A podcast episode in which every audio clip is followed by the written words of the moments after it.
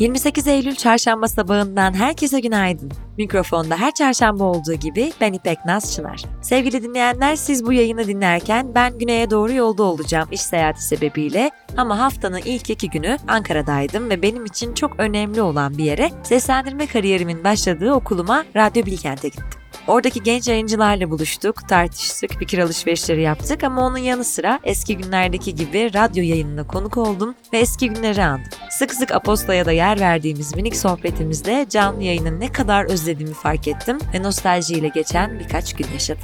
Bazen köklerimize daha küçük yaşlarımızda anılarımızı biriktirdiğimiz yerlere tekrar gitmek çok iyi gelebiliyor. Eğer uzun zamandır böyle bir an yaşamadıysanız mutlaka tavsiye ediyorum.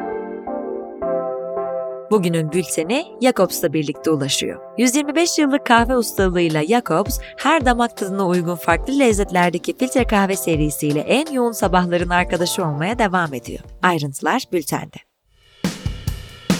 Piyasalar ve ekonomi Cumhurbaşkanı Erdoğan, AK Parti genişletilmiş il başkanları toplantısında yaptığı konuşmasında, diğer ülkeler enflasyonun yanında durgunluk ve beraberinde gelecek işsizlik tehditiyle cebelleşirken, bizim hem iş gücüne katılım hem de istihdam oranlarımız giderek artıyor. Yılbaşından sonra ekonomideki rakamları, ekonomide istikrarı, ekonomideki güçlenerek yürümeyi de hep birlikte göreceğiz ifadelerini kullandı. A Haber tarafından aktarılan habere göre Çevre ve Şehircilik Bakanı Murat Kurum, orta gelirliler için bir konut kampanyası başlatılacağını, konu hakkındaki çalışmaların tamamlandığını ve projenin Ekim ayında açıklanacağını söyledi. Dünya Gazetesi'nde konuşan Emlak Jet CEO'su Tolga İdikat, kısmi seferberlik ilanının ardından Rusya kaynaklı konut arama trafiğinde %23 artış olduğunu, özellikle 23 Eylül'de trafiğin bir önceki haftaya kıyasla %94 arttığını söyledi. Çalışma ve Sosyal Güvenlik Bakanı Vedat Bilgin, emeklilikte yaşa takılanlarla ilgili çalışmaların teknik olarak bittiğini, dosyanın Cumhurbaşkanı Erdoğan'a sunulduktan sonra meclise intikal ettirileceğini ve Aralık ayında bir basın toplantısıyla duyurulacağını söyledi. İş Dünyası Zorlu Enerji ve Kuveyt Varlık Fonu KIA arasında imzalanan anlaşmayla KIA, Zorlu Enerji'de azınlık paya, elektrikli araç şarj ağı işletmecisi Zorlu Enerji Solutions'a ise yönetim kontrolüne sahip olacak. Tarım Kredi Kooperatifleri süt ürünleri üreticisi aynı için yapılan ihalede 785 milyon 500 bin lira teklif verdi. Tasarruf Mevduat Sigorta Fonu TMSF Fon Kurulu teklifi onaylayıp nihai kararın verilebilmesi için sonucu rekabet kurumuna iletti. Ege Seramik, siparişi olmayan ve verimsiz üretim hatlarının geçici olarak durdurulmasına karar verdi. Şirket, alınan tasarruf tedbirlerine rağmen seramik sektöründe dış ve iç pazardaki daralma giderek arttığı ve siparişler azaldığı için tedbirlerin gözden geçirildiğini, alınan ilave tedbirler kapsamında bu kararın verildiğini açıkladı.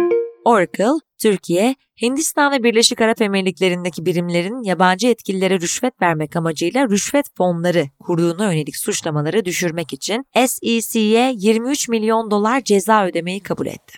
Ayrıca şirketlerin fonları yabancı yetkililerin teknoloji konferanslarına katılmalarını sağlamak için kullandığı aktarıldı.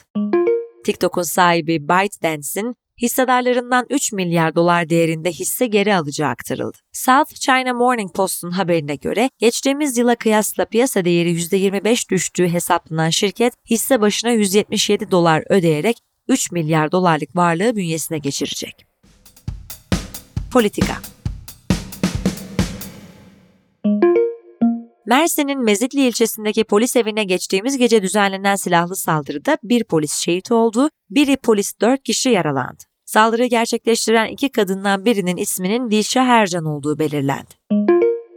Cumhurbaşkanı Erdoğan, Yunanistan'ın Ege'deki adaları silahlandırmasına ilişkin Batı Trakya'ya ve adalara yığılan silahlar bizim için bir anlam ifade etmez. Çünkü bizim gücümüz ve imkanlarımız bunların çok ötesindedir. Ama bu durumun söz konusu ülke için gizli bir işgal anlamına geldiğini de hatırlatmak isteriz. Sözlerini kullandı.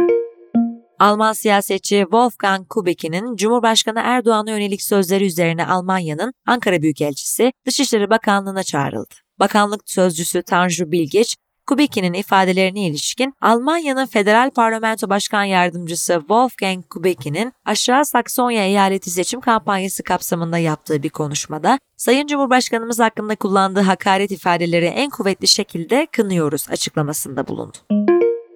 Adalet Bakanı Bekir Bozdağ, İsveç ve Finlandiya'nın NATO mütabakatı kapsamında FETÖ ve PKK üyelerini Türkiye'ye iade etmelerini bekliyoruz diyerek 5-6 Ekim tarihlerinde İsveç Adalet Bakanlığı'ndan bir heyetin Türkiye'ye geleceğini açıkladı. İran'da devam eden rejim karşıtı protestolarda güvenlik güçlerinin halka karşı geçerek mermiler kullandığı ve en az 76 kişinin hayatını kaybettiği aktarılıyor. Teknoloji ve Startup NASA'nın dünya için tehlikeli olabilecek asteroid ve kuyruklu yıldızlara karşı geliştirdiği gezegen savunma teknolojisini test etmek için 2021'de fırlattığı uzay aracı DART, dün yaklaşık 11 kilometre uzakta bulunan Dimorphos asteroidine saatte 23 kilometre hızla planlı bir şekilde çarptı. Çarpmanın etkisiyle Dimorphos'un yörüngesinin değişip değişmediği birkaç ay içinde belli olacak. Meta, kimlik bilgilerinin aynı hesap merkezinde olması halinde hesaplar arası geçişi kolaylaştıran ve iki platformdan gelen bildirimlerin tek bir sayfada görünmesini sağlayan yeni bir arayüz aracılığıyla bir platformda açılmış bir hesabın bilgilerinin diğer platforma aktarılmasıyla yeni hesap oluşturma işlemini kolaylaştıran Facebook ve Instagram'a entegre eden iki özelliği test ediyor. Spor Magnus Carlsen Twitter üzerinden yaptığı paylaşımda Hans Niemann'ın belirttiğinden daha fazla ve sık hile yaptığını düşündüğünü açıkladı. Satrançta hile yapmanın önüne geçecek önlemlerin artırılması gerektiğini belirten Carlsen açıklamasını Naimann'ın onayını alana kadar anlatabileceklerim bu kadar. Davranışlarım Naimann'la satranç oynamak istemediğimi ortaya koyuyor ifadelerini sonlandırdı. Avustralya'da düzenlenen 2022 FIBA Kadınlar Basketbol Dünya Kupası'nda grup aşaması sona erdi. A grubunda ABD, Çin, Belçika, Porto Rico, B grubunda Avustralya, Kanada, Sırbistan ve Fransa çeyrek finale yükseldi. Turnuvada çeyrek final maçları 29 Eylül'de oynanacak. Alfa Romeo, Guan Yu Zhou'nun 2023 Formula 1 sezonunda takımda yarışmaya devam edeceğini açıkladı. 23 yaşındaki pilot ilk sezonunda bugüne kadar 6 puan topladı. Zhou, Valtteri Bottas'ın takım arkadaşı olmaya devam edecek. Günün hikayesi hikayesinin konusu Avrupa Parlamentosu'ndan Türkiye raporu.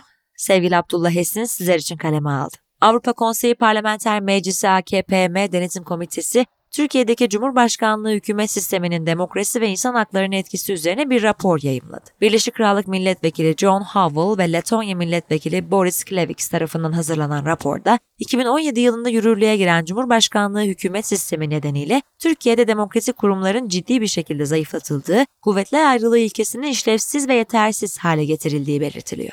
Yazının devamı bültende sizi bekliyor.